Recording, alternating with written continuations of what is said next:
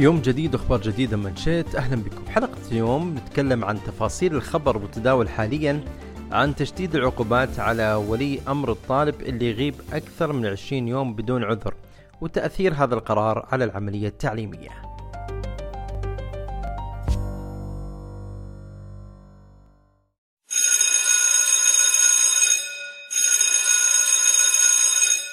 مع عودة أكثر من ثمانية ملايين طالب وطالبة إلى مقاعد الدراسة في جميع أنحاء المملكة تواجه وزارة التعليم تحديات جديدة. في ظل سعيها واهتمامها الدائم بتحقيق أعلى مستويات النجاح في المجال التعليمي. ويعتبر غياب الطلاب بدون عذر أحد القضايا اللي تطرح دائما في اللائحة السنوية لوزارة التعليم. لكن الجديد هالسنة أن الوزارة سنت سياسات جديدة متعلقة بغياب الطلاب. تطبق من خلالها سلسلة من الإجراءات التصاعدية للتعامل مع الطلاب المتغيبين. تتضمن في البداية توجيه إنذارات للطلاب المتغيبين على مراحل مختلفة من الغياب. فيطبق الإنذار الأول بعد ثلاثة أيام من الغياب وتتصاعد بعد هذه العقوبات بزيادة فترات الغياب. وفي حال وصل غياب الطالب عشرة أيام يوجه له إنذار ثالث بالإضافة لاستدعاء ولي أمره. وتستمر هالإجراءات إلى أن توصل للفترات الطويلة من الغياب اللي يبلغ عددها 15 يوم. وقتها يحق لإدارة التعليم أن تتخذ إجراءات صارمة تشمل نقل الطالب إلى مدرسة ثانية وفقا لنظام تنظيم الغياب. أما إذا وصلت غيابات الطالب إلى 20 يوم فوقتها بيتم تطبيق ما ورد في نظام حماية الطفل ويحول ولي أمره إلى النيابة العامة. طبعا مثل هالإجراءات والعقوبات تهدف إلى تشجيع الطلاب على الحضور المنتظم وضمان تحقيق عملية تعليمية فعالة وحماية حقوق الطالب خاصة الأطفال منهم. وعلق مجموعة من التربويين والمحامين على هذا الموضوع وأشادوا بهذه الإجراءات النظامية اللي تهتم بتعليم الطفل وحماية حقوقه. فالمحامي والمستشار القانوني عبد الرحمن بن معوض البلوي صرح في صحيفة سبق وقال يعتبر غياب الطالب عن المدرسة إهمالا وجريمة يعاقب عليها النظام وفي حال ثبوت إهمال ولي أمره وتسببه في غياب الطالب حيث يحق للقاضي أن يصدر حكم بتعزير وسجن ولي الأمر المدة التي يراها مناسبة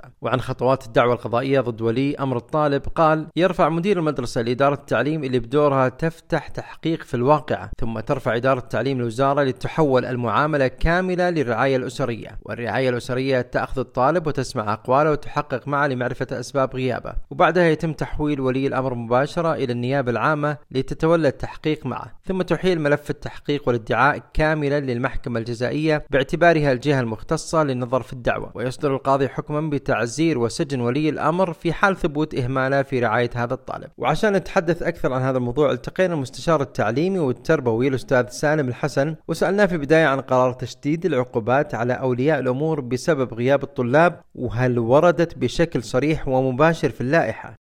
القرارات لم يرد فيها أن هناك عقوبات مباشرة على ولي الأمر وإنما هناك شراكة مع ولي الأمر الذي هو مسؤول ابتداء آه، أمام النظام عن أبنائه في متابعتهم وفي وهو شريك مع المدرسة ومع التعليم في الوصول بأبنائه إلى اعلى درجات التفوق والإنجاز. فالنظام لم يأتي على آه، العقوبات مباشرة وإنما تكليف المدرسة وتكليف ولي الأمر بالقيام بمسؤولياتهم تجاه الطالب. يعني حتى المدرسة إذا قصرت هناك محاسبة وولي الأمر الذي لا يتابع ولا يهتم لا شك أنه سيتسبب في أذى لأبنائه. وهذا حتى في الشرع يؤخذ عليه. فهي ليست قضية آه، عقوبات بقدر ما هي تنظيمات لتحسين آه، جوانب خلل آه، ربما تقع في بعض البيئات التعليمية التي تتطلب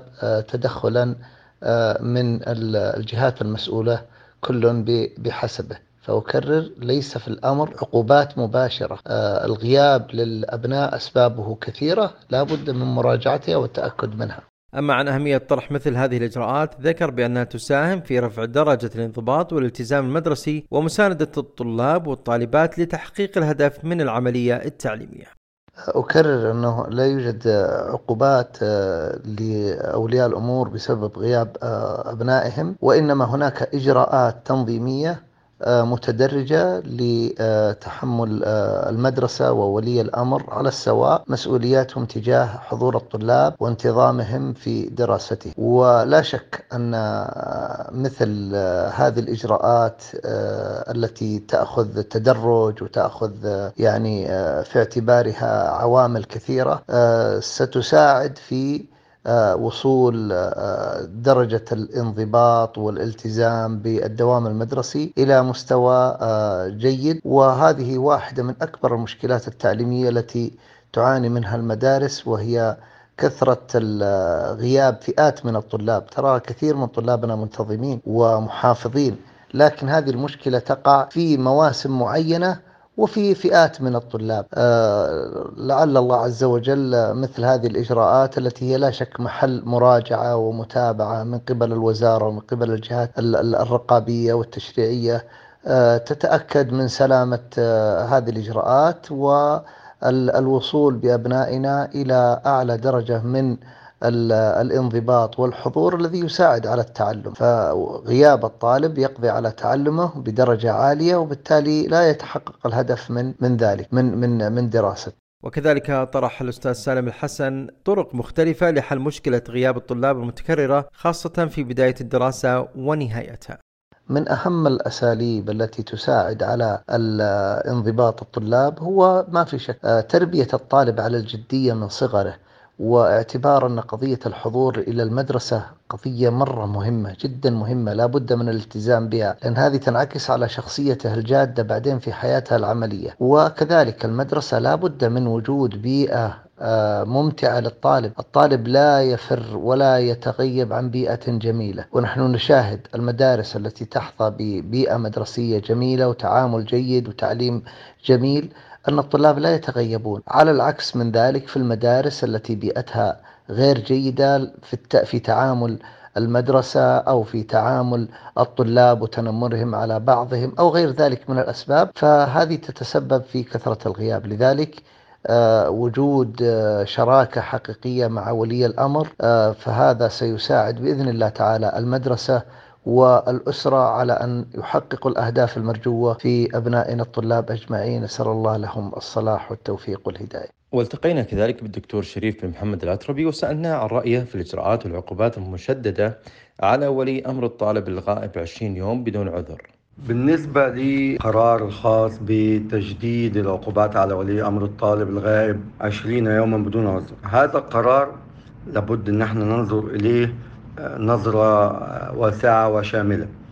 أولا لابد أن نفرق بين غياب الطالب عن الحضور إلى المدارس بناء عن منع ولي الأمر له من الحضور وما بين غياب الطالب من نفسه دون إشعار ولي الأمر.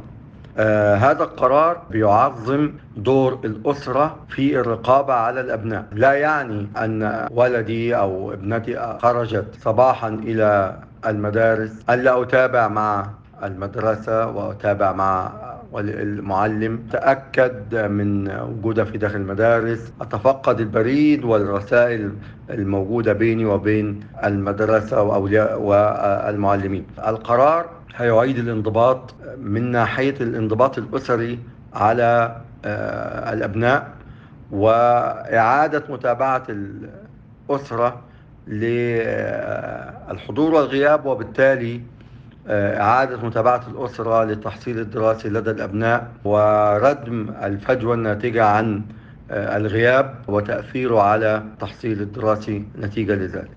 وكذلك وضح أهمية هذا القرار وانعكاسه على مستقبل الطلاب واعتبر الغياب إيذاء وإهمال بحق الطلاب والأطفال بشكل خاص. طبيعي جدا أن غياب الطفل هو يعتبر من الإيذاء والإهمال للطفل. إن كان غياب الطفل نتيجة تعنت الوالدين. المبادئ الخاصة بالأمم المتحدة هي تكفل لجميع الأطفال حق التعليم المستدام. يعني من أهم المبادئ التي اسستها الأمم المتحدة هو حق التعليم للجميع. لذا فإن غياب الطفل وعدم حصوله على التعليم الجيد التعليم المناسب هو إيذاء وتدمير للمستقبل هذا الطفل. فإن كان أولياء الأمور بيستغلوا أبنائهم في أعمال معينة أو مساعدة في أعمال معينة لجلب المال أو توفير المساعدات في داخل الزراعات أو في بعض المناطق الزراعية إلا أن هذا الفعل الشنيع هو إيذاء نفسي حين يجد هذا الطفل عندما يشب ويكبر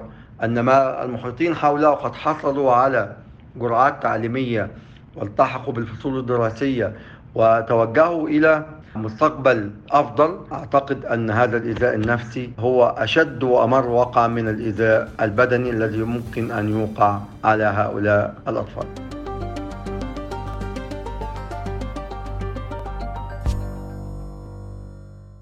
الآن نأخذكم في جولة على أبرز الفعاليات والأحداث التي تقام في المملكة. يعود معرض أوتلت بنسخته الثانية ليقدم أشهر البراندات وأفضل العلامات التجارية العالمية بأسعار مخفضة ضمن فعاليات متنوعة تستمر حتى السادس من سبتمبر وذلك في مدينة الرياض في قاعة الخزامة للمناسبات والمؤتمرات. أيضا في الرياض تنطلق فعاليات مؤتمر ومعرض سيملس السعودية تحت شعار نمكن لتبتكر وبشراكة استراتيجية مع المدفوعات السعودية وبمشاركة أكثر من 500 شركة محلية ودولية وأكثر من 200 شركة تقنية ناشئة وذلك في مركز واجهة الرياض المعارض والمؤتمرات. أما في الطائف تقيم هيئة الأدب مبادرة بالشعر ألون حياتي وهي مبادرة مخصصة للأطفال تحتوي على فعاليات متنوعة وورش عمل مصممة بطريقة إبداعية ومحفزة لتعريف الأطفال على الشعر العربي وتاريخه وتثقيفهم في هذا المجال وتستمر حتى 6 سبتمبر في حديقة الردف بالتعاون مع أمانة الطائف. إلى هنا وصلنا ختام شيت لهذا اليوم. موعدنا يتجدد معكم غدا الثلاثاء